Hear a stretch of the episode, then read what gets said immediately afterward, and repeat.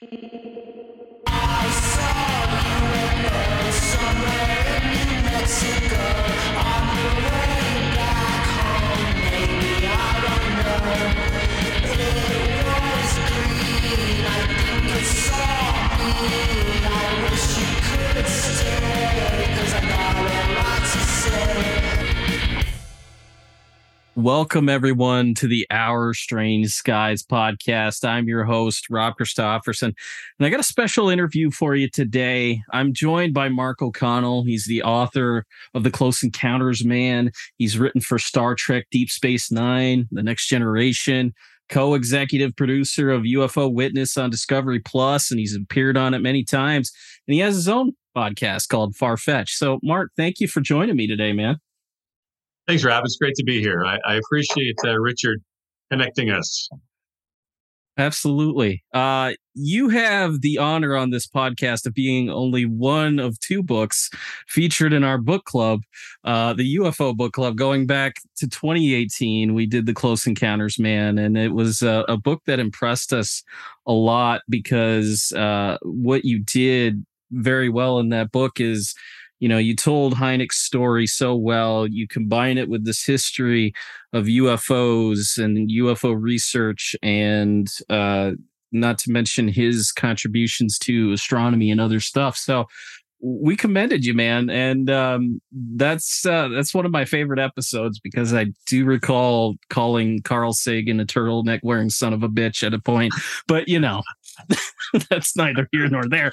But uh, yeah, man, we we love the book so much. Uh, it's it's taken us too long to get you onto this podcast, though, and and I appreciate you making time, man, because. Uh, uh, I recently just uh, re-listened to it through um audiobook and it, it's still it's still a great book so uh first first and foremost i gotta ask since you know you you've written for star trek you've written about ufos what came first the love of star trek or the love of ufos oh boy. I have a real hard time separating the two you know? Mm-hmm. so I, so i'm going to date myself. I was born in 1960 so that was sort of right at at a high point in UFO activity and awareness. Um, and for some, my my mom was a librarian. I grew up in a little, very little town in Wisconsin. My mom was librarian, and she would take me to the library with her all the time. And there was this one rack of books that I always gravitated towards. I don't know why. Um, but it was the it was the bookshelf that had the books about UFOs and Bigfoot and poltergeists and the Bermuda Triangle. Uh, you know, anything anything along those lines. There would be at least one or two books in that part of the library. And of course, I for some I just read them all, and I read them all over and over again. I remember reading Brad Steiger's books, especially, being just like blown away um, by all the crazy shit that he wrote about. So I, I think that's kind of where it started. And then um, that sort of transferred into a love of science fiction. And, you know, in the early 60s, there wasn't a whole lot going on on TV or movies that I could, that I had access to anyway, um, with science fiction. So when something like Star Trek came around, and it was like i mean we already had lost in space but you know that was a pretty dopey show. But i watched it i loved it but it, but i knew it was dopey. But then when star trek came along it was like this is cool and it's not dopey. This is something really special. And I, and i i distinctly remember this is the way i remember it anyway star trek the original star trek they nbc started showing it thursday nights at 7.30 or 6.30 something like that. And i had a very strict bedtime. Um, so when thursday nights came around i would have to go to bed like halfway through the new star trek episode which was just killing me and i can remember begging my parents please just one night just thursday night can i stay up a half an hour longer just to see star trek and i i I can't remember exactly, but I think I must have won that fight because because I'm, I'm pretty sure I got to see all the rest of the Star Trek episodes, you know, all the way to the end. Um, so yeah, that's kind of my long, convoluted answer to your question. And it, and I still don't really know the answer to your question. I can just tell you what I remember, and that's that's how I remember it. They just sort of the interest grew side by side, and you know, it seemed to make sense that you know I was interested in both of these both of these areas at the same time. Yeah, and uh, I mean they they complement each other so well that uh, you know it's it's it's hard not to see them side by side in many ways, and like you know especially when you when you talk about uh when people talk about like you know some like even the betty and barney hill incident you know people claiming that it was you know inspired by you know an outer limits episode which you know isn't really the case but um it's it's hard you know not to see that especially uh with the stuff that was going on the twilight zone also mm-hmm. they they mm-hmm. dealt with the subject so well um but uh tell me about like the the first time that you got involved in writing for Star Trek. What was that like? How what was that process like? it was great. it was great. Well, I, I I knew for a long time that I wanted that I wanted to make movies, and when I was um, in college, I took a screenwriting course, First time I ever took a course like that, or even knew that a course like that existed. I was going to the University of Southern California at the time. And I took this screenwriting class, and it was taught by this old guy who had been around writing writing movies and TV shows for decades and decades. And he just said he had great, fascinating stories to tell. He never really talked a whole lot about how to write a script, as I recall. He was just basically reminiscing about his career in showbiz. Uh, but it didn't matter because I started writing a script in that class, and it, that's what really got me interested. So um, I spent a long, long time trying to find an agent after I got out of college. Um, I went, you know, I went into work in video production. So I was, you know, I was still doing fun media stuff, but at the same time, I was always uh, on the lookout for an agent. Finally, uh, finally found an agent who liked my work and wanted to sign me on. And the first thing she said to me was, You've got to submit a script to Star Trek. Well, it turned out, this is what I learned. This is Star Trek The Next Generation we're talking about here. Uh, this is the, the early 1990s. And it turned out that Star Trek The Next Generation was one of the only, if not the only shows that would accept unsolicited scripts from anybody, whether you were represented by an agent or not. So even though I didn't need to have an agent, I worked through this with my agent. She persuaded me to write a, a spec script. That's a speculative script for Star Trek: The Next Generation. I wrote the script, and um, my agent submitted it to Star Trek, and it took a few months for us to hear back. But um, when we finally heard back from the Star Trek producers, they said, "Hey, we we like this script. We'd like you to come in and pitch some stories." and then they immediately give you the rule book you know they they send you the the show bible which the show bible for star trek the next generation is really a thick thick big heavy document so you have to read all of this stuff and just absorb it all um and, and of course obviously you have to watch the show every week so you you're completely up to speed on you know the kinds of stories they want to tell and you know, and how they want to highlight each of the different characters and the relationships between the characters. So, um, so I had to do all that homework before I was ready to pitch. And they told me, okay, I could fly to LA or I could do the pitch over the phone. I ended up doing it over the phone from my kitchen table in Wisconsin. but it didn't matter, you know, they didn't, they didn't care where I was. Um, so they gave me, and they gave me some basic ground rules. They said, um, you can only pitch four stories and you only get one chance to pitch because there's so many people in line behind you that we can't really let people have multiple tries. You get one try, and if you fail, you're out. So I was like, okay, I, will I can live with that because I don't have much choice. So I developed four stories. Um, I pitched them to uh, one of the producers, a guy named Joe Menosky, and um, he shot. I, I, pitched all four stories, and Joe shot down all four stories. Oh, so I was I was pretty heartbroken. I had my one shot, and I didn't didn't quite hit the target. but then Joe started saying, okay, here's what I want you to do next time. He goes, we need stories about this. And I want you to, and I was like, eh, excuse me, what? It's like, I thought I only got one shot at this. And he goes, well, normally that's true. But he said, I really like your ideas. And he said, I want you to come back and try again.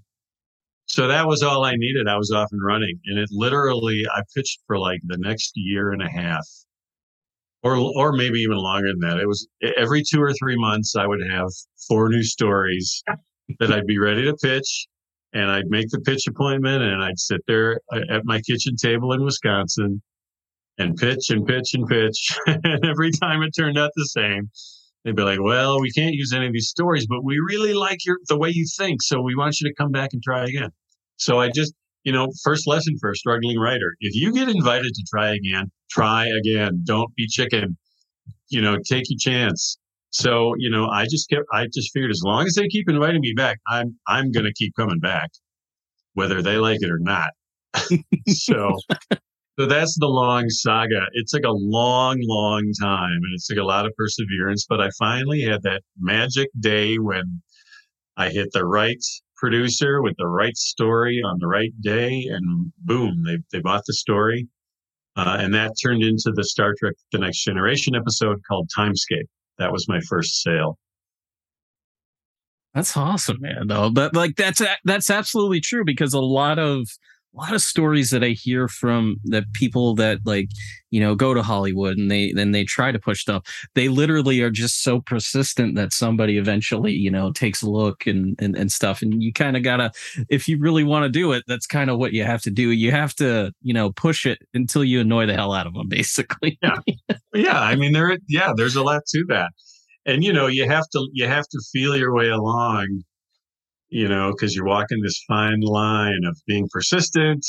You want to be persistent, but you don't want to be a pain in the butt. Mm-hmm. You know, it's a real, it's a delicate balance to strike.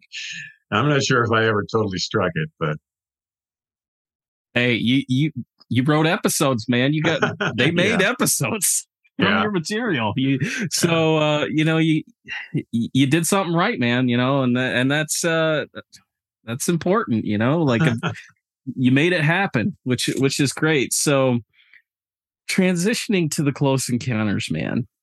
You know, this all this all begins. You go to to the CUFOS headquarters, which is really who it's really one guy's house, you know, who's holding the files. I mean, now yeah. it's different. The files have been moved, but um, what was that experience like walking in there because you're looking for material for your blog? What what was that experience like? I was I was you know the old expression like a kid in a candy store. That's really mm-hmm. what it was like. I, you know, I, you know, and it took a while to sink in after after a couple of visits that oh, I this is like these are the personal letters of this famous person who I really admire, and I, I've just give, been given free access to to all of this stuff.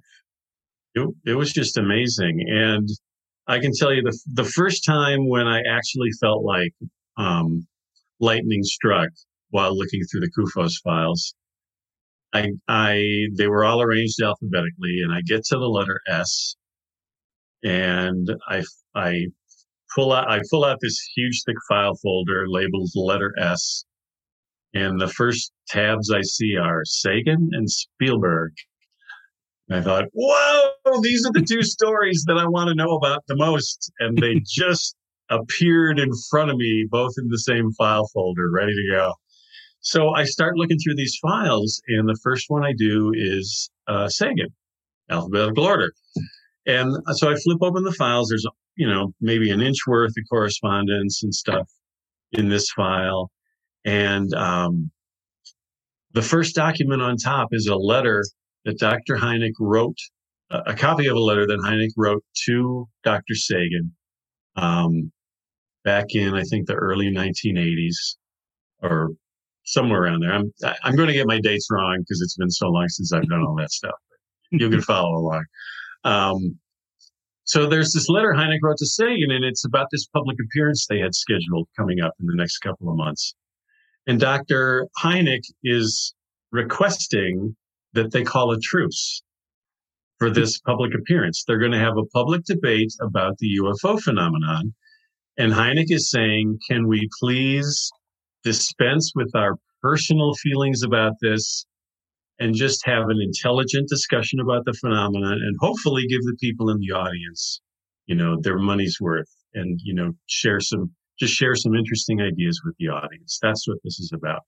Well, I read that article and thought, wow, that's really amazing. So I go looking to see the letter that Carl Sagan wrote back to Dr. Hynek, and there isn't any. Mm. Sagan ignored Hynek's letter. Ah. They had this public uh, appearance in Chicago, a public debate about UFOs, and Sagan just ripped Dr. Hynek apart on stage. He did not. He did not agree to Dr. Hynek's request to, to, play nice. He played really, really dirty. Um, so that was that was the first moment when lightning struck, and I thought, "Wow, this is a story people need to know." Then I went over to the Spielberg folder, and I flipped that one open, and the first letter on top of that stack is a copy of a letter from Dr. Hynek to Steven Spielberg this is while Spielberg was in pre-production on the movie Close Encounters of the Third Kind. And Hynek writes to Spielberg and says, Hey, Steve, I just found out that you're using some of my material from my book in your movie. I sure would have liked it if you had asked me first. you know, this letter is he's wording it so carefully. He doesn't mm-hmm. want to call Spielberg a thief, Mm. But he's pretty pissed because Hynek's book, um, The UFO Experience, which had just come out just a year or two earlier, was the book in which Hynek introduced his whole concept of the close encounter and the three types of close encounter. So Spielberg comes along, appropriates that phrase from Hynek's book, uses it for the title, the working title of his movie. So I'm reading this letter and in this case, there was a reply. Next page through the file, there's a letter from Spielberg back to Hynek saying, Oh, I'm so sorry. I didn't know. One of my production assistants recommended that I read your book, and I just thought that term was so cool. I thought I'd use it for the title of my movie. But look, we're not going to use that title anyway. We're calling we're calling the movie Watch the Skies. So I hope that clears things up between us. Um, and I thought, wow, this exchange is really, really fascinating. Mm-hmm. So I just kept going through. There was all sorts of paperwork involving their correspondence. And, um, you know, it turned out uh, both guys got what they wanted. Hynek was hired on as technical consultant on the movie. He got to have his famous little six second scene at the very end uh, at the UF secret UFO base. And uh, and Spielberg got to put Hynek's name on the movie or, you know, in the movie, sort of as a seal of approval from the world's leading UFO expert. So, so those were the two, those were the two moments when, like I said, those were the moments when lightning struck and, and they were like early in the days of my researching the book. So, so finding those two, those two files just made me realize there are millions of untold stories about J. Allen Hynek's life and I want to tell them all and, and and and and Rob, it just it worked out so beautifully because I was living in Chicago at the time, and you're right. The CUFOS files at the time were in two different basements of people's houses in Chicago. Mm-hmm. So I was able to just drive like 10, 15 minutes and go to the Hynek archives. And then quickly discovered that Hynek had taught at Northwestern University for 25 years well, that was just a couple miles away from me in the other direction. and then come to find out that Hynek had done his graduate work in astrophysics at the University of Chicago, which was also just a couple of miles from where I lived. so I was like at the epicenter of the J. Allen Hynek professional records collection. It was like all around me, and all I had to do was hop into my car and drive a few minutes, and boom, I'd be there. And the archivists at the two universities were just amazing. The archivists at Northwestern just provided me with so much help and guidance. And, you know, there would be days when I would show up at, at in the library archives at Northwestern and the archivist would, would see me walk in and say, Oh, Mark, I found something I think you'd be interested in. and it was and and it was always something like just like this pure gem that I could put into the book and that I never would have known about if it hadn't been for these archivists, you know, digging through things and and helping me out finding things. It was it was an amazing experience. Yeah, and like when you think when you think about that end of it too because his contributions to astronomy don't really get talked about that much. Yeah.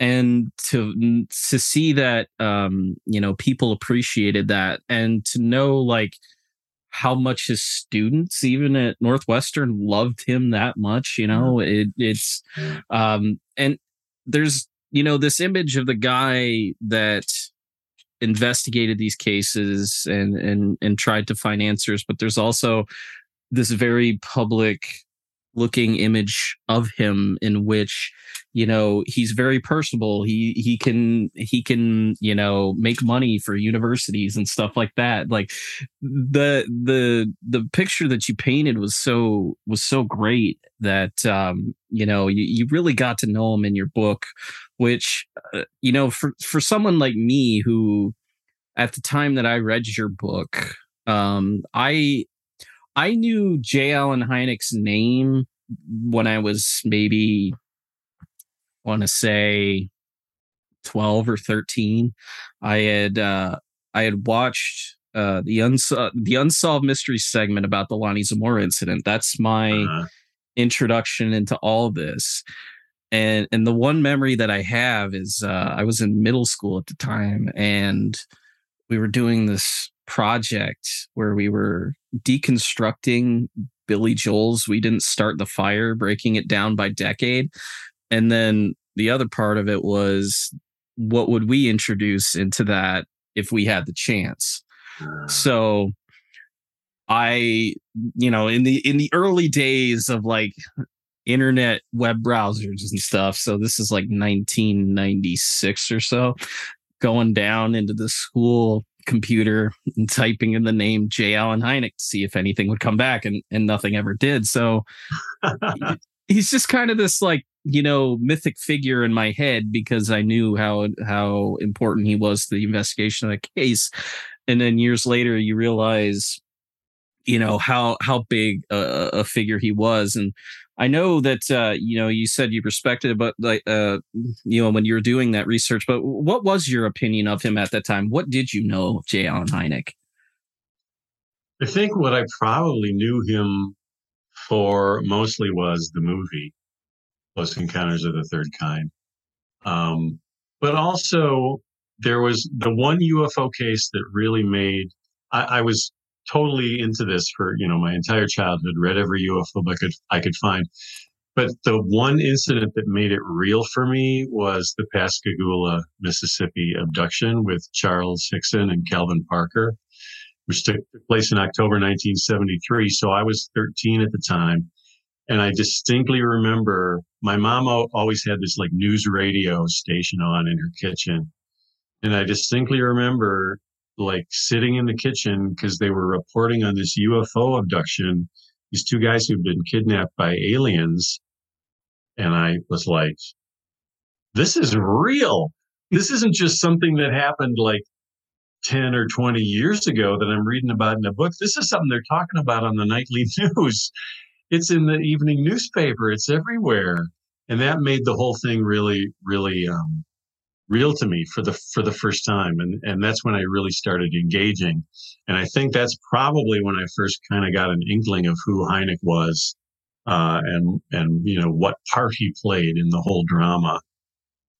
Yeah and um I- I'm curious when you were researching the book was there anything in there that surprised you? Because there were a lot of things in the book that kind of surprised me but what researching the book surprised you about Hynek? Oh boy. well, there um first of all his spirituality. That was the mm-hmm. first big surprise. Yeah. Um, I had this image of him as just this very straight-laced scientist who only believed what he could, you know, hold in his own hands. uh, only to find out that when he was a young graduate student working at Yerkes Observatory in southern Wisconsin, um, staring into this telescope all alone at night, um, he started to have some really, uh, you know, interesting thoughts about um, spirituality and mysticism. He he um, he he got in, he got interested in the Rosicrucians. Um, he was interested in he both of his parents had recently died right around the time he started college, so that was still you know pretty fresh with him, and so he was reading about these these uh, religious themes and spiritual themes, and you know they talked about things like uh, you know. Uh, uh past life regression or you know being able to see the past uh, being able to connect with the past in you know in physical ways and so that was that was a big big surprise. The fact that he's he's doing this serious astronomy work but and while he's doing that he's also thinking all these really kind of far out spiritual thoughts at the same time. I thought that was really fascinating. So of course i wanted to find out how those two parts of his you know of his uh, character sort of came together. Um, so that that was a big one. I also really wanted to get to the bottom of the swamp gas case um, because there's been so much written about it, and I I always I always had a feeling whenever I read about the swamp gas case in the mid '60s in Michigan that there was something more to the story. Everything I read about that case and about Hynek's role in that case it just never quite added up. It never quite rang true.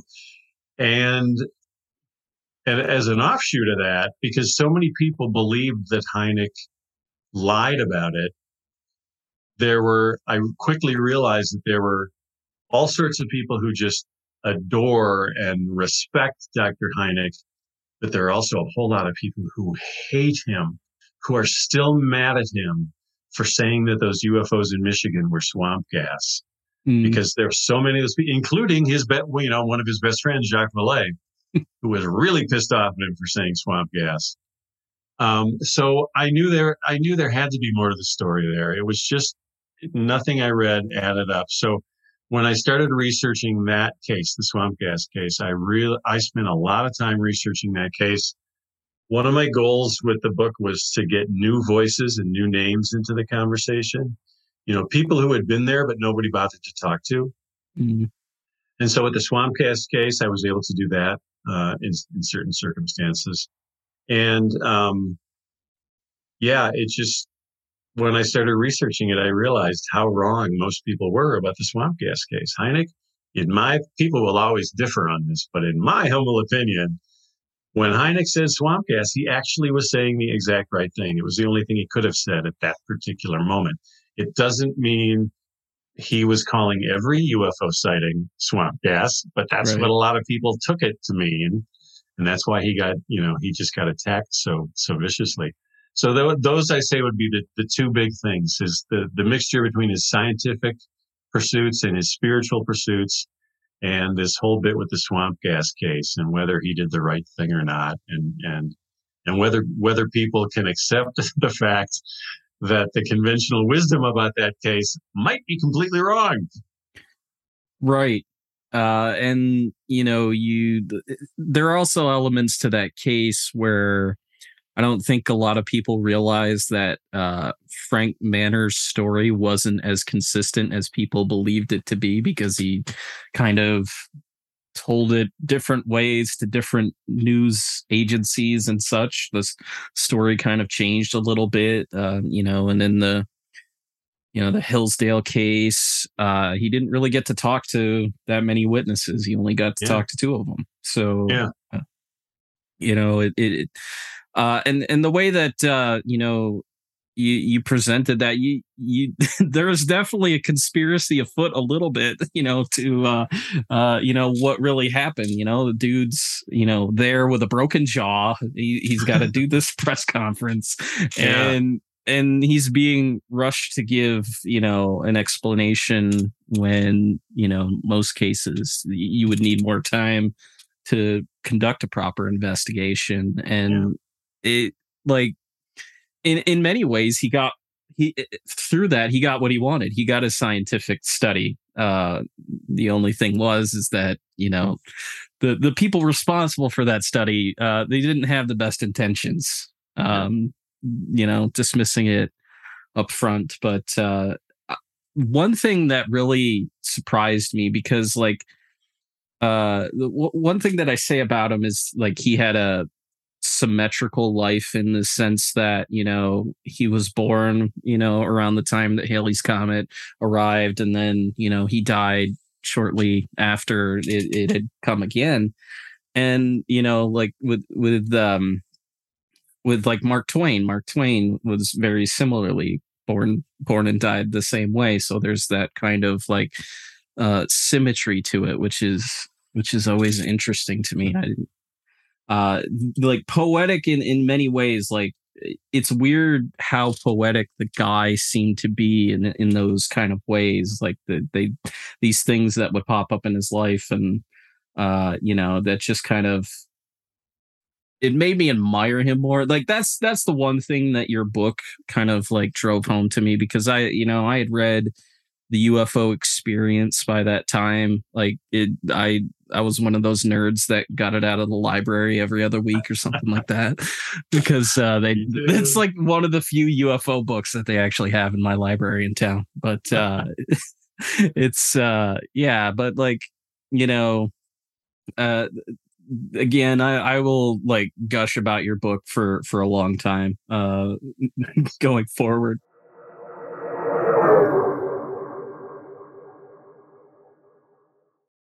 When it comes to UFO Witness, you know, you you're you're co-executive producer. You've you've appeared on, you know, many episodes.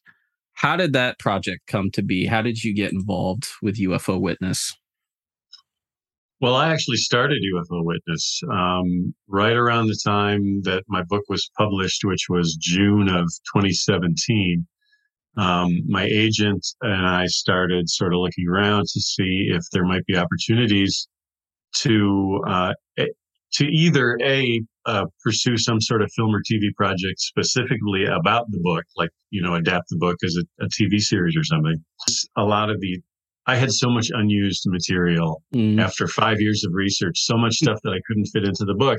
So, so our second option was to see if we could sort of repackage the the material that didn't get used in the book and create a whole new project out of that material. So we we had talks with a couple different movie and TV producers, and one of the production companies, Anomaly Entertainment, um, kind of sparked to the idea, the second idea of using the you know the additional uh, material.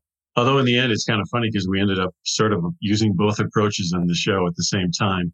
Um, but so so uh, you know we had some talks with them. The talks died out. A couple of months later we sort of reconnected and they said you know what? We actually want to do something with you. So um, so we started working on the show and the original the original concept for the show was um, that we would as i did in the book we would reenact a ufo event a fam- famous or not famous ufo event. Then we would talk to the eyewitnesses on camera, ha- hear their version of the story, and then we would um, sort of look at try to explain it in a scientific way. Um, and so that over the course of developing the show, though, you know, the network people get involved and mm-hmm. the showrunner gets involved and, you know, the, the original concept, it sort of goes this way and then that way. Mm-hmm. So in the end, the show wasn't exactly what I had originally envisioned or pitched, but but we were accomplishing some of the same things. The thing that made it most important for me was, uh, if you'll recall, the first few episodes of season one, we had this wonderful woman in the show called Jenny Zeidman, mm-hmm. who was, if you read my book, you know she's one of hein- Dr. Hynek's uh, bestest friends all his life. And um, that's actually one of the big reasons that uh, Travel Channel slash Discovery Plus wanted to go ahead with the show was the fact that we had Jenny Zeidman there and we had access to the CUFOS records. Because it turned out, okay, I'm starting going on a tangent here. I hope you don't mind. oh, so, no as, as far as the CUFOS records, the CUFOS official records were concerned, bunch of them were in the basement of Mark Rodeghier in this part of Chicago. A bunch of them were in the basement of Mary Castner in this part of, of Chicago. But there was a third massive collection at a home in Kalamazoo, Michigan. Uh, uh, CUFOS, uh, a CUFOS stalwart, Michael Swords, who was like, he loved to collect things. And whenever mm-hmm. anybody had anything they didn't have storage space for, they would call Michael and say, can you put this in your archives? So, so Michael Swords had an even, you know, probably an even bigger collection of material than the CUFOS places in Chicago. Um, so with all those pieces in place, oh God, what was the original question? I guess I, I do that to myself sometime. I will like, I, I tell this little sidebar story and I'm like, wait, what was I talking about to begin with? Uh, you're talking about, um, uh, the, the material that you were using to, um, oh, uh, right. Yeah. Right. So I was able to get access for the camera crew from Anomaly Entertainment uh, in Kalamazoo to come into the archives in Kalamazoo. So basic, and another wrinkle to this whole thing is right when the show went into production, that's right when I was diagnosed with lymphoma mm-hmm. for the first time. So I, or the original concept of the show was that uh, Ben Hansen and I would be investigating the cases together. Well, when I was diagnosed with cancer, we had to do a quick rethink. And the way it ended up, you'll see in those early episodes, is that um, I ended up being sort of the the the wise old librarian character who was like in charge of the archives. And when Ben hit a stumbling block in his investigations, he would come to Kalamazoo to pick my brain, and I'd be like, "Why, yes, Ben, we happen to have a."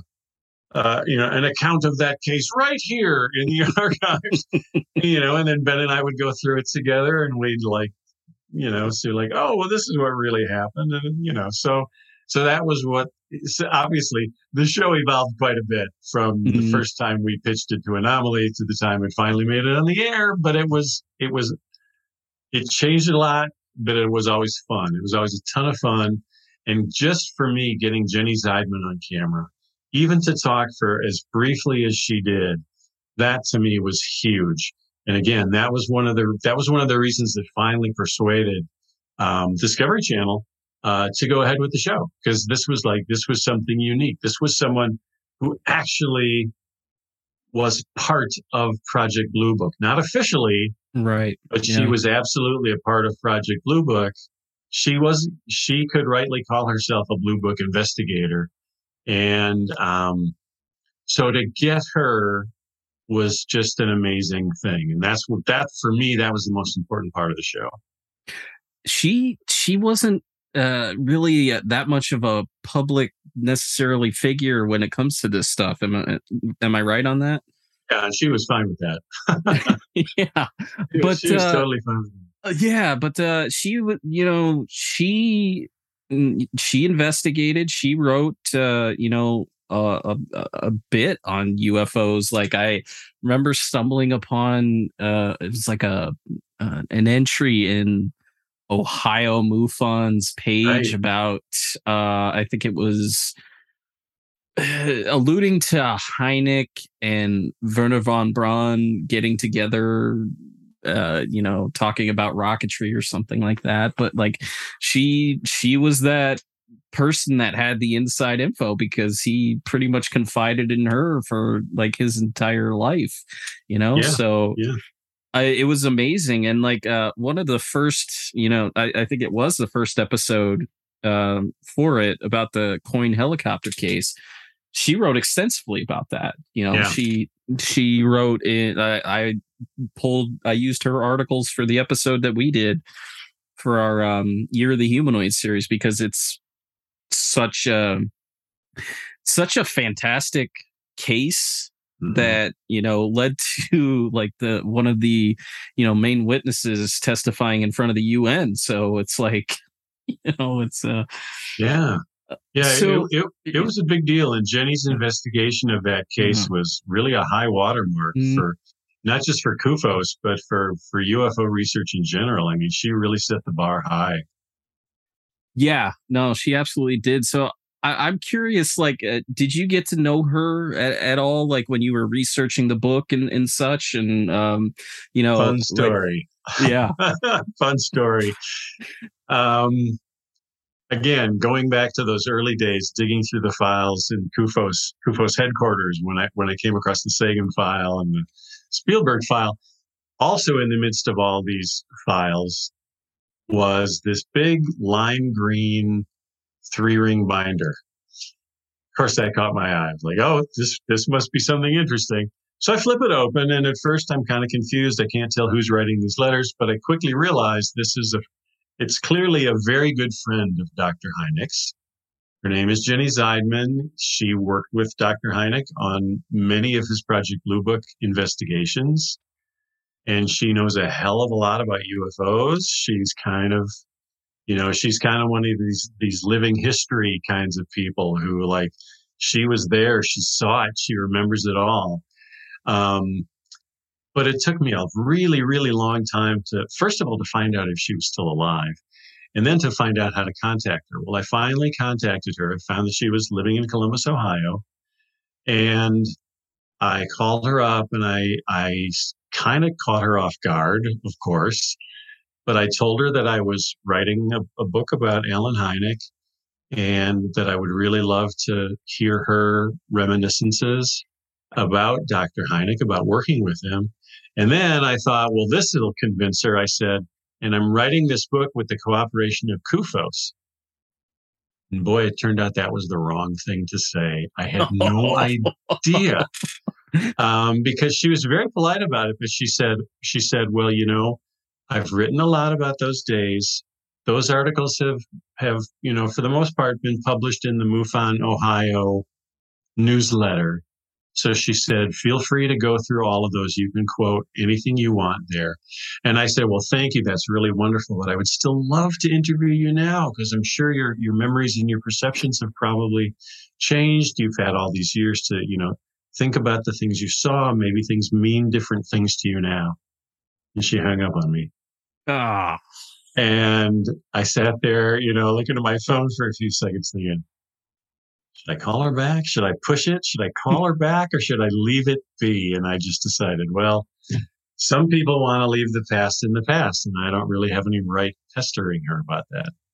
So I did as she said. I I found all of her writing, and it's wonderful writing, and it's all available online. Mm-hmm. Uh, I found her writing for the Ohio MUFON chapter. It includes, you know, she's got a really vivid account of the the Coyne helicopter case, among other things. So I was able to use several of those quotes in the book, and I thought they added a, a, lot of really wonderful things to the story of Hynek. Uh, you know, because she she just she brought out things about him personally that I would never would have you know known about otherwise. So so the book gets published. Uh, a couple of weeks after the book comes out, I get a call from a guy who says, "Hi, I'm I'm uh, I'm Barry Zeidman. I'm Jenny Zeidman's son." Um, she'd really like to talk to you. Can I give her your contact information? And I was like, Rob, I was scared to death. I was like, I don't want her calling me. she hung up on me. I don't want her calling me up. But I thought, okay, well, I've got to do this. So I so I gave Barry my contact info. And a couple days or a couple weeks later, I got an email from Jenny Zeidman and I got terrified again. I was like, do I really want to read this? Am I ready for this? And I start reading her email and it just blew me away. She said, Mark, congratulations on the book. I just read it. She said, You wrote Allen exactly as I remember him. And I, you know, my jaw hit the floor. I was just stunned. What a fantastic review to have his best friend say that uh, about the way I told his life story. That just blew me away. And I was still getting over that two weeks later when she wrote to me again and she said, Mark, I just finished the book for the second time. And for the second time, I ended up in tears. So after that, um, Jenny and I became pen pals. Strangely enough, she would, she would every once in a while, I'd get a package in the mail and it would be, you know, a letter that Allen had written to her that hadn't ended up in the files, you know, because it was more of a personal nature or whatever. So she would send me these, you know, these really fun documents about her, you know, her correspondence with with Hynek and and so when we started talking about a TV show, um, actually this is pre-TV show, I I decided I was going to um, I I knew she I knew she was camera shy. So I said, look, you have a lot more stories to tell. If you don't tell the stories yourself, they may get twisted and changed in ways you don't like. So I said, I'm going to give you an opportunity to make sure you get your truth on the record. I said, can we just do a, a lengthy interview and then I'll write a story based on, you know, a story based on your interview that we can publish online or maybe in a publication somewhere. And she was agreeable to that, but she said, let's just do it over email. That way I can, you know, think things through and stuff. So we started for about three or four months. We had this really intense email correspondence going on. And then the TV show started sort of becoming a reality. And I called her up and I said, Jenny, you know that interview we've been doing? What if you could do that same thing on camera? I said, it looks like this thing's coming together. We could send a camera crew to Columbus. We'll do it in your home. And amazingly, she agreed. Um, I think I think the idea that the way I posed it to her was that if you let somebody else tell your story, they might not get it right. So here's your chance to tell it the right way. I, I guess that really swayed her, and so that's that's how she ended up on the show and and that was again one of our final selling points to to the travel channel was like look look we have like one of the oldest surviving blue book uh, investigators ready to sit down in front of the camera and talk about her experiences. Yeah and that's like it's amazing because yeah we we never really got to see her in, in like any other capacity other than her writing. So it was really you know a joy to see her on camera and, and talking about that case and in, in particular the Coyne case because like she brought up like some kind of like psychic elements to the case that were really pretty fascinating that i'd never heard before and and and such. But um, and she and she found other witnesses. I mean, yeah, I mean, she yeah, she just went above and beyond, man. She did. Uh, she did. So you know, one one question that I have to ask. Okay. Is Jacques Vallée really pissed off at you? Because yes. of yes, I, I I thought you might bring that up. yeah, well, you know, if if he thinks about me at all, which he probably doesn't, uh, yeah, he's usually he's usually generally pretty pissed at me for a couple of years after the book came out, I would get a, a nasty letter from him every, every couple of months saying, uh, you know, your book is wrong. You need to you need to recall every copy of the book and issue a correction. And I'd be like, I can't, I can't do that. Right. You think I can make that decision to pull back every copy of the book and change it? No. So I guess I got to tell your your listeners the, the whole story. Please, please. So do you're probably all or most of you familiar with the Steven Spielberg film Close Encounters of the Third Kind. And as I mentioned earlier, Dr. Hynek was technical advisor on the movie. He was on set for a number of days uh, in Alabama.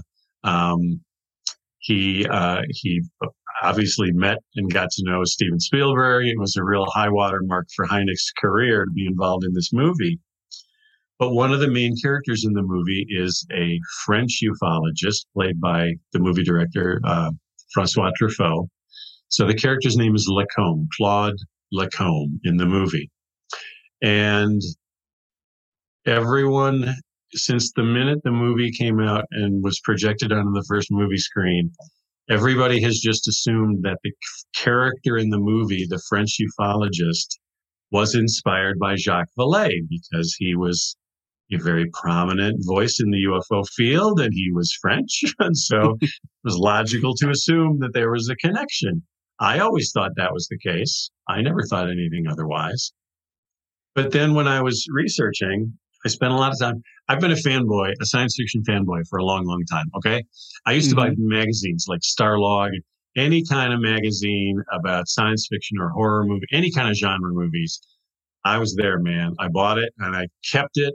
I kept it sealed up and protected. I still have all of those magazines. I still have almost a complete run of Starlog. Um, but there's this one odd little magazine just called, I think it's just called Fantasy and Science Fiction Film. Um, and I happen to have a copy of that that was like a special issue dedicated to the movie Close Encounters of the Third Kind. And I was like, oh, that's the part of the book I'm writing right now. I bet I can find a few little, you know, tidbits of information here that I can put into the book. So I'm reading, I'm going through this magazine, and boom, they interviewed J. Allen Hynek. Like, this is better than I could have expected. So I start reading the interview with Dr. Hynek. And at one point in the interview, the interviewer says, Now, is it true that one of the characters in the movie is based on a real life colleague of yours, the French character? And I'm like, Well, I know what Hynek's going to say. He's going to say, Yes, Jacques Vallée. But instead, Dr. Hynek says, Yes, Claude Poher. He said, That's the scientific connection. He, he represents the scientific connection in the UFO mystery, Claude Poher. Claude Poher was a French astronomer who was probably most famous in UFO circles as he he for a short time he was the head of the French government's official UFO study group. Mm-hmm. It's either GEPAN or GEIPAN. I can't remember. I can never remember the, the acronym. Mm-hmm. But so Claude Poher was um, yeah, like I said, Claude Poher was was the the head of the the French government's UFO uh, study group. So a very credible voice in UFO world, just like Jacques Vallée. But that's the person that Spielberg based the, the French character on, Claude Poher, not Jacques Vallée. So I felt like, well, I obviously I have to put this in the book because this is Hynek himself saying this.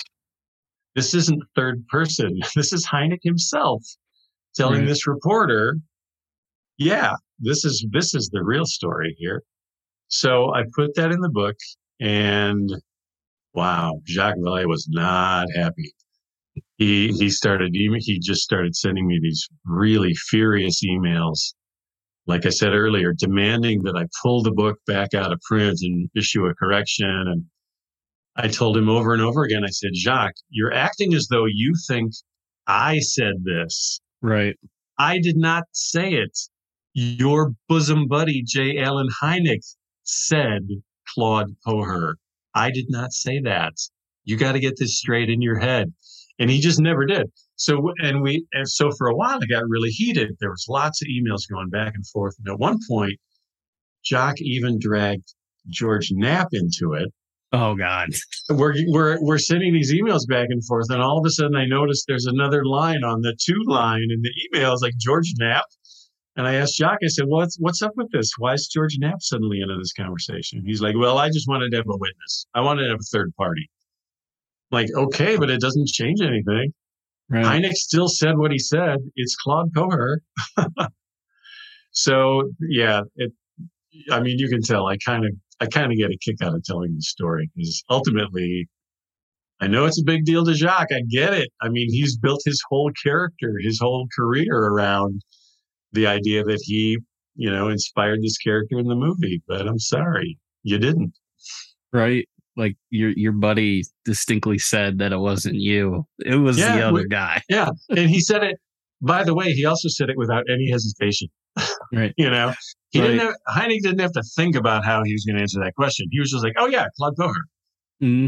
Or maybe yeah. it's Pohe. I don't know. It's a French name. I, I could be slaughtering the pronunciation. I don't know. Right. But Hynek and Poher had actually, had actually met years earlier. At, and I mentioned this in the book. They had met years earlier at Cape Kennedy when they were both working on different space science projects. And they actually had a talk at that time about UFOs, specifically about the Condon Committee report. I always thought that was kind of a fascinating little tidbit. Yeah, uh, and like it, it, it's it's just so wild that that he would get that upset about it. But like Jacques Vallée, and and, and I don't want to you know speak ill of the man, but Jacques Vallée values Jacques Vallée a lot, uh, especially if you read like his journals and stuff. Like, uh, oh yeah, Yeah, you totally understand. He he definitely levied a lot of criticism at Hynek, even though they, you know they were pretty close friends. You know, you included some of that in your book, like uh, yeah. you know the the yeah. debate with Sagan and how I, I wouldn't have shown up. yeah, yeah, yeah. Like I, I I respect the guy's work. I you know like he's got a body of work that is um compelling that is uh his it really makes you think like he's one of those guys that you know uh theorizes uses cases to uh you know exemplify that and like he's the main reason why people compare fairy stories to alien abduction accounts like he's mm-hmm. he's that guy so yeah. like you know the, the, the, nothing but respect uh he did uh actually shoot he, it's not that he shot me down. They did a bait and switch. I was supposed to interview him like uh, a month and a half ago and it just didn't happen. Um, but uh you know it is what it is. Uh, wow. No, nothing against him but like uh you know uh, two like a lot of people know Jacques Vallée, but I don't think a lot of people know uh, Aimé Michel, who you know is who should be as revered in French ufology as as anybody. You know, yeah. wrote yeah. two really compelling books. Uh, the second one on a theory that you know ultimately didn't pan out and kind of fell through the the you know orthoteny, the straight line mystery, and all that stuff. Yeah. But like uh, just a very influential uh, figure I think part of Vallée's problem is that I, I think deep down he was always very jealous of Dr. Hynek, it, mm. strictly in terms of the amount of media attention he got. Yeah. Everybody always went straight to Hynek with their UFO questions to report their cases. Nobody ever went to Valet. Everybody went straight to Hynek. And I, I became kind of aware of that because when I read Vallée's books, all I think pretty much all of them. It was all like one after another in a straight line because I was at that point in my research. You know, okay, this is Jacques Vallée time, and when you read all of his stuff, eh, you know, all of his books end to end, and read all of his comments about Hynek appearing on TV, yada yada yada. It's hard not. It's hard not to think that there was a certain amount of, amount of envy and jealousy going on there. I'll just I'll just leave it there. Mark, you you tweeted out, uh, you know, earlier, uh, like a couple week a week or so earlier, that you know you were interviewed for six hours, six plus hours by CNN. for for a documentary that has yet to see the light of day of like a five part series so yeah. like uh how uh, like how did you get involved in, like what did they sell you on when they when they showed up at your house to do this interview? So yeah this started like uh boy over a year ago now. I don't even remember who first contacted me. Probably oh i know it was one of, one of the producers of the documentary this guy uh, lloyd very nice guy. Um contacts me and says hey uh, we're producing this five hour five part UFO documentary for CNN. Um, and Leslie Kean recommended you to us. We wonder if you'd like to do an interview, um, you know, dealing primarily with, you know, your book and your, your work at, with UFO history, not necessarily dealing with current events, but dealing with, you know, UFO history, Dr. Hynek, Project Blue Book, all that stuff. And I was thrilled to be asked. I said, sure, I'd love to do that. And they said, okay, we're going to send a camera crew to your house for an entire day. And I was kind of like, whoa, okay, this is not what I was expecting at all, but this is really a serious uh, production. So we set a date. It was uh, September uh, 2021. Um, and yeah, they, they, a huge, huge TV crew pulled in, just took over the entire house you know, I showed the director around the house. She's like, you know, she in my office where I'm sitting right now. She's like, okay, we can do some stuff in the office.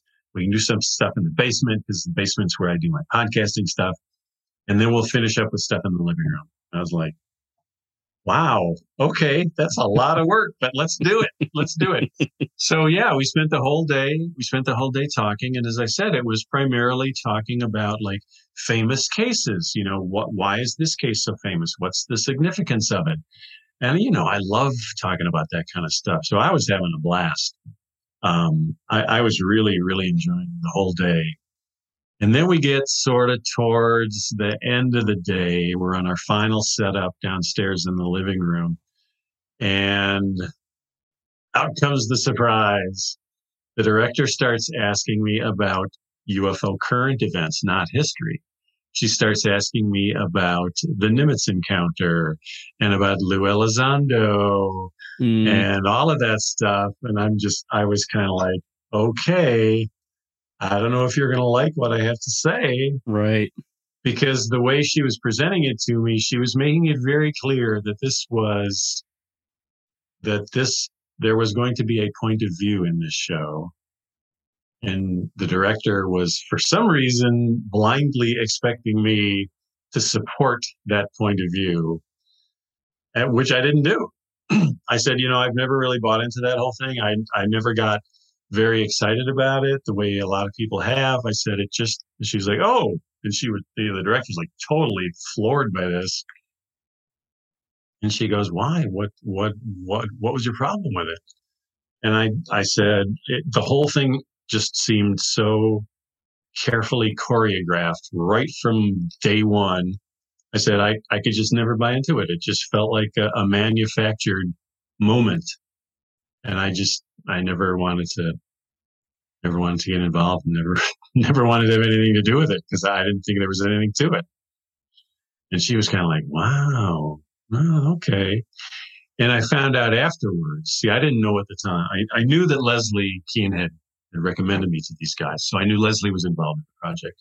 I didn't know anybody else they were interviewing. Turns out they did interview uh, uh, Luis Elizondo. Um, so because of that, I have no idea. They've told me that I'm going to be in two out of the five episodes, but I have no idea what parts of the interview they're going to use. You know, yeah. Um, I don't. I'd be very surprised if they used the part where I was critical of of the current event. You know, this whole thing with Tom DeLonge and To the Stars Academy is like, come on, this is such a load of crap. give me a give me a effing break. So you know they, they and and I just felt like, well, you came out here to interview with me, you apparently did not do your due diligence, or or you would have known what I was right. going to say, because I haven't exactly been shy about it on Twitter, no, or at the time in the in the blog that I was writing. Um, so so yeah, the whole interview ended on this kind of kind of this weird, interesting note. And yeah, and then it was over, and it was like uh, it's the end of the day. And then you know it took another hour for her crew to dismantle everything. The funny thing was, they were like, I found out very quickly that all the the entire uh, video crew had flown down from New York, from New York City. I said, wait a minute, you're shooting this for CNN. CNN's right down the road. I mean, right. I, I live in the outskirts of Atlanta. CNN is here. What the hell? And the director was like, oh, they do this all the time. They hire outside production companies to do, you know, special projects. And she's like, we're on their list. So, you know, we got this project. So, I mean, overall, it was a really fun experience. Like I said, when I, when, when they just had me talking about UFO history, as you can tell from this interview, I'm, you know, I'm ready to talk for hours. Sure. This is fun. I love talking about this stuff. Uh, but yeah, towards the end, it got a little weird. We'll see how they handle it. I don't know. I, I, I kind of hope they do include my comments on that because I think, I think, you know, people need to hear that.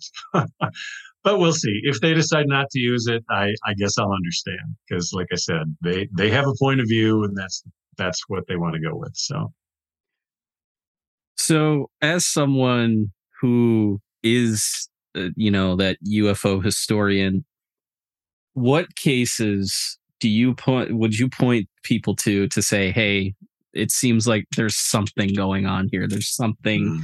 you know beyond you know your your your you know terrestrial explanation you know man-made ex what cases do you point to that you would tell people to check out if if they were you know wanted that perspective? Uh-huh. that's an easy one. I had mentioned earlier the pascagoula abduction case. That that would be the one. And part of that was because as i said before that was the first UFO case that was for me that was occur that had occurred in real time. and the investigation and the reporting on it were were taking place in real time. And and for me that was just like oh this this is real. That's all i need to know. This is they're reporting this on this right now in the news. This is real. This just happened.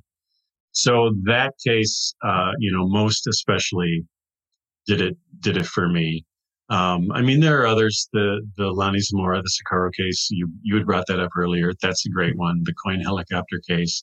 Betty and Barney Hill has always been a favorite.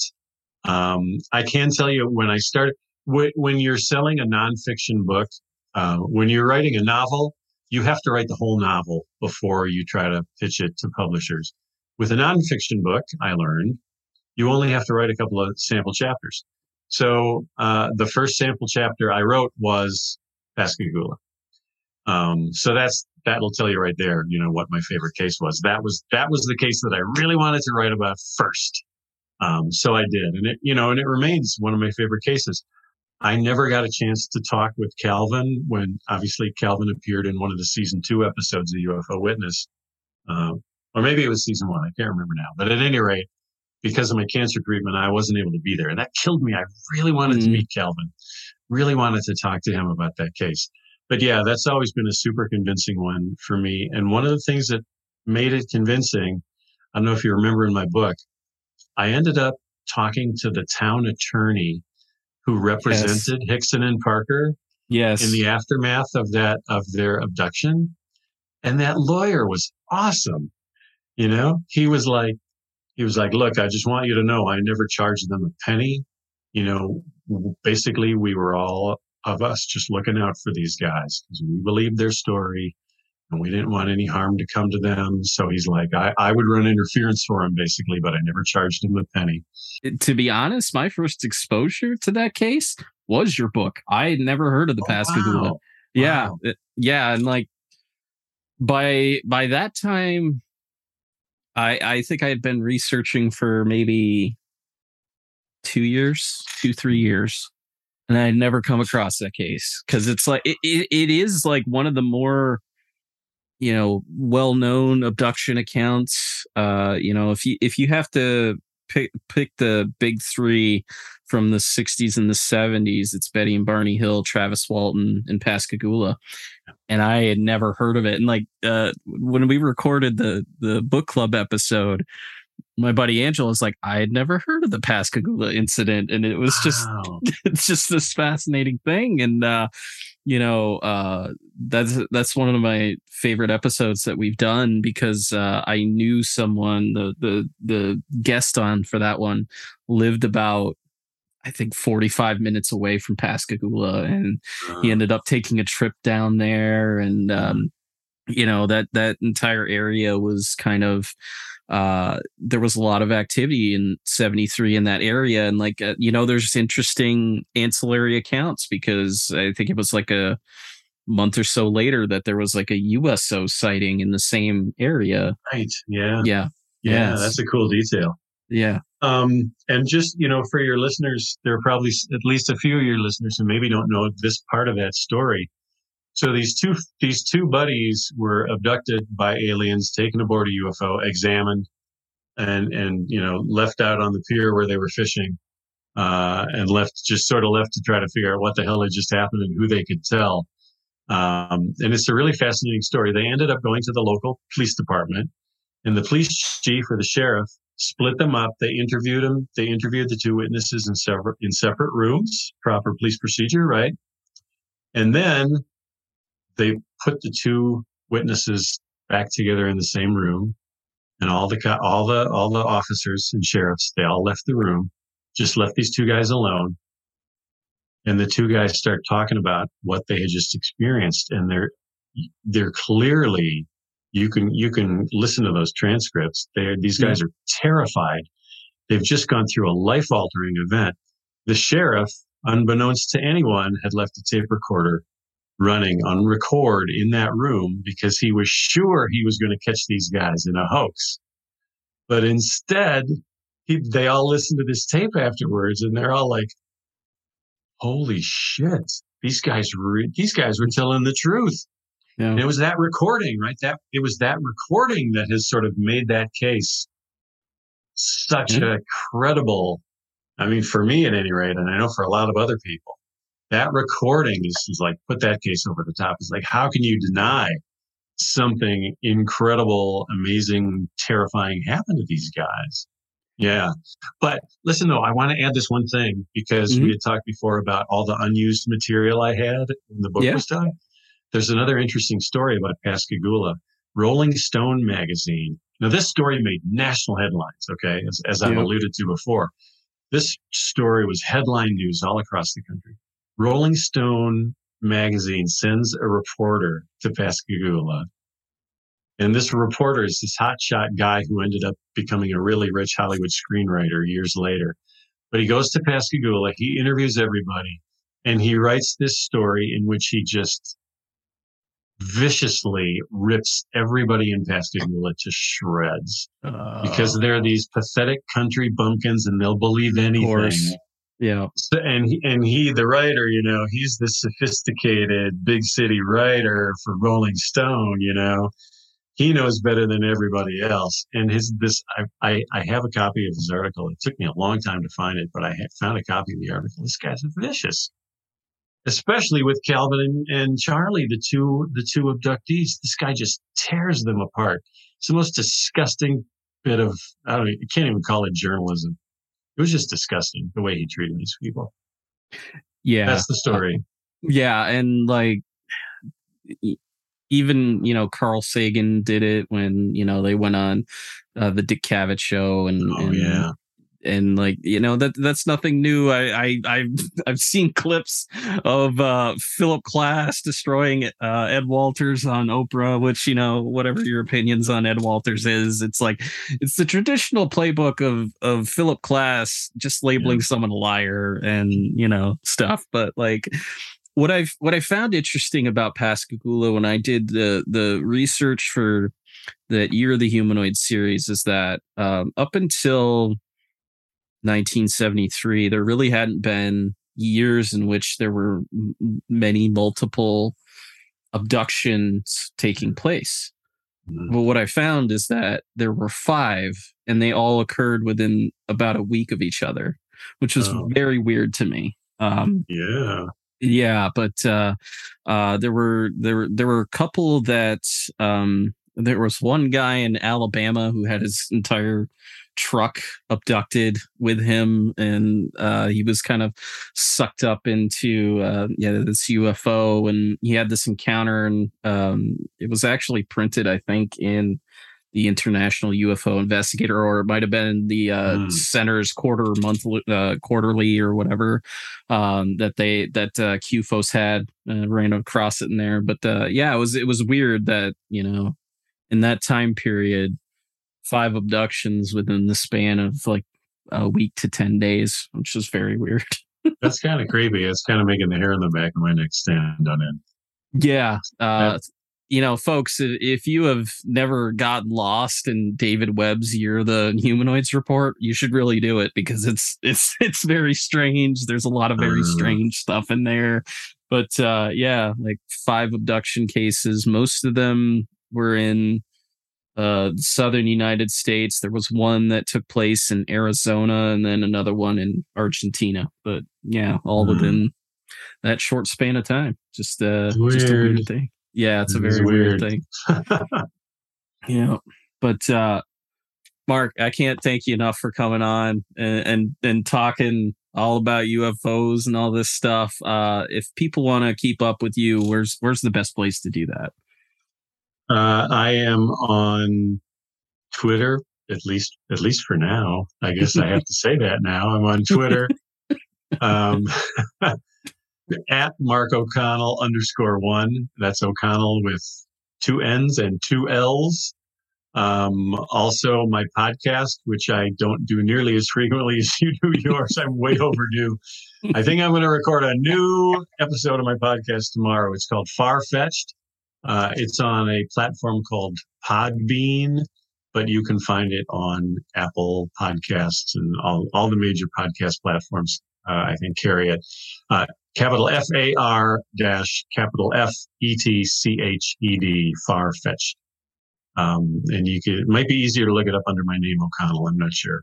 I'm still, I'm still a little clumsy with this social media stuff, like how to attract more listeners and stuff. I don't, I don't do a very good job of it, but at any rate, far fetched. But I have to, I have to warn people though, far fetched is not strictly speaking about UFOs.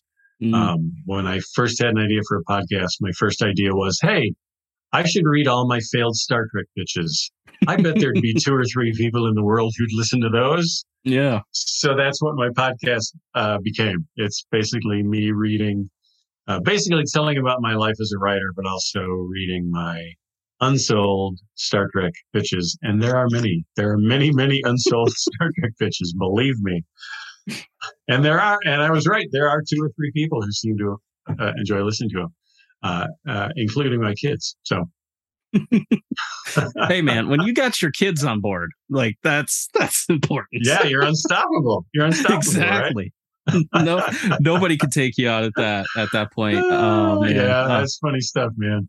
And yeah. back in the day when I first started all this stuff, my kids would always be like, "We need to talk to Dad. Is Dad all right?" that still cracks me up yeah, no, that that's great. That is that is fantastic. That, Mark, thank you again for joining me. It's this has been, been, a blast. Fun. Yeah, it's been fun, you. Rob. I appreciate you. You're inviting me on. Yeah, absolutely.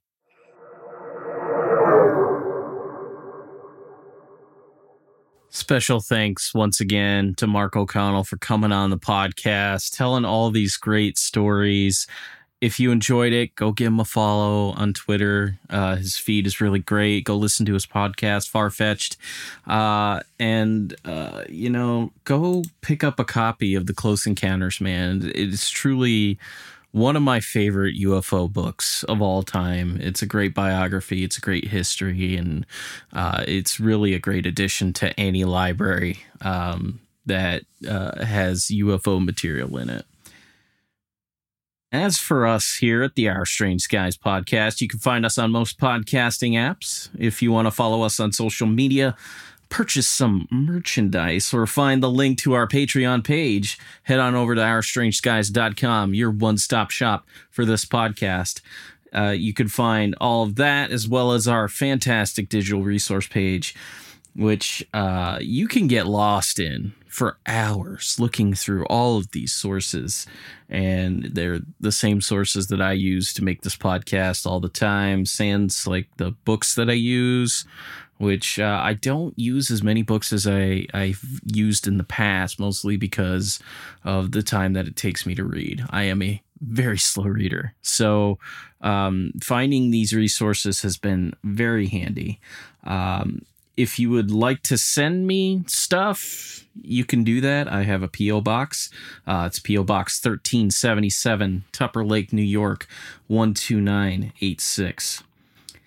And if you haven't already, please go check out Welcome UFO People, the webcomic that uh, I do with my buddy Todd Purse. We put out one a month and uh, you know it's a five panel comic that depicts real life ufo encounters alien encounters all sorts of strange stuff. So uh, if you're uh, if you really want to check that out you can follow us on twitter at welcome ufo peeps and instagram at welcome ufo people we do release high res images on our Patreon, and we're lo- working on some like physical media here. We're working on it. Todd's uh, experimenting right now, but we should be getting some uh, like physical prints out there real soon. And when we have enough of them, we're gonna collect them. We're gonna put them in a zine or a book or something that uh, you guys can get your hands on. So follow along on social media, stay updated about that,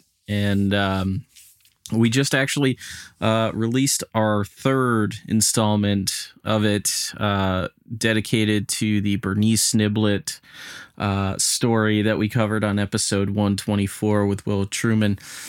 Just uh, it's one of my all-time favorite episodes, one of my all-time favorite stories. So uh, if you want to see that one come to life a little bit, go check out uh, Welcome UFO Peeps and Welcome UFO People Twitter and Instagram, and uh, you know, get a gander at that. Todd really knocked it out of the park on that one.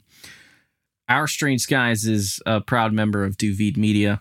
Special thanks to Floats for the use of the, our theme song UFO. Go check out Mark's stuff. It's it's it's really great. Um, the song UFO is from an album that is yeah, uh, ironically titled "Not an Album." So uh, go check it out. It's it's really great. Uh, Spencer Worth Davis is the man behind the curtain for this podcast. Our logo was designed by Megan Lagerberg, and the great Desdymona is behind many of our t-shirt designs. And finally, don't forget to look up because you never know what you'll find in our strange skies or in the pages of the Close Encounters Man. In gray, we trust.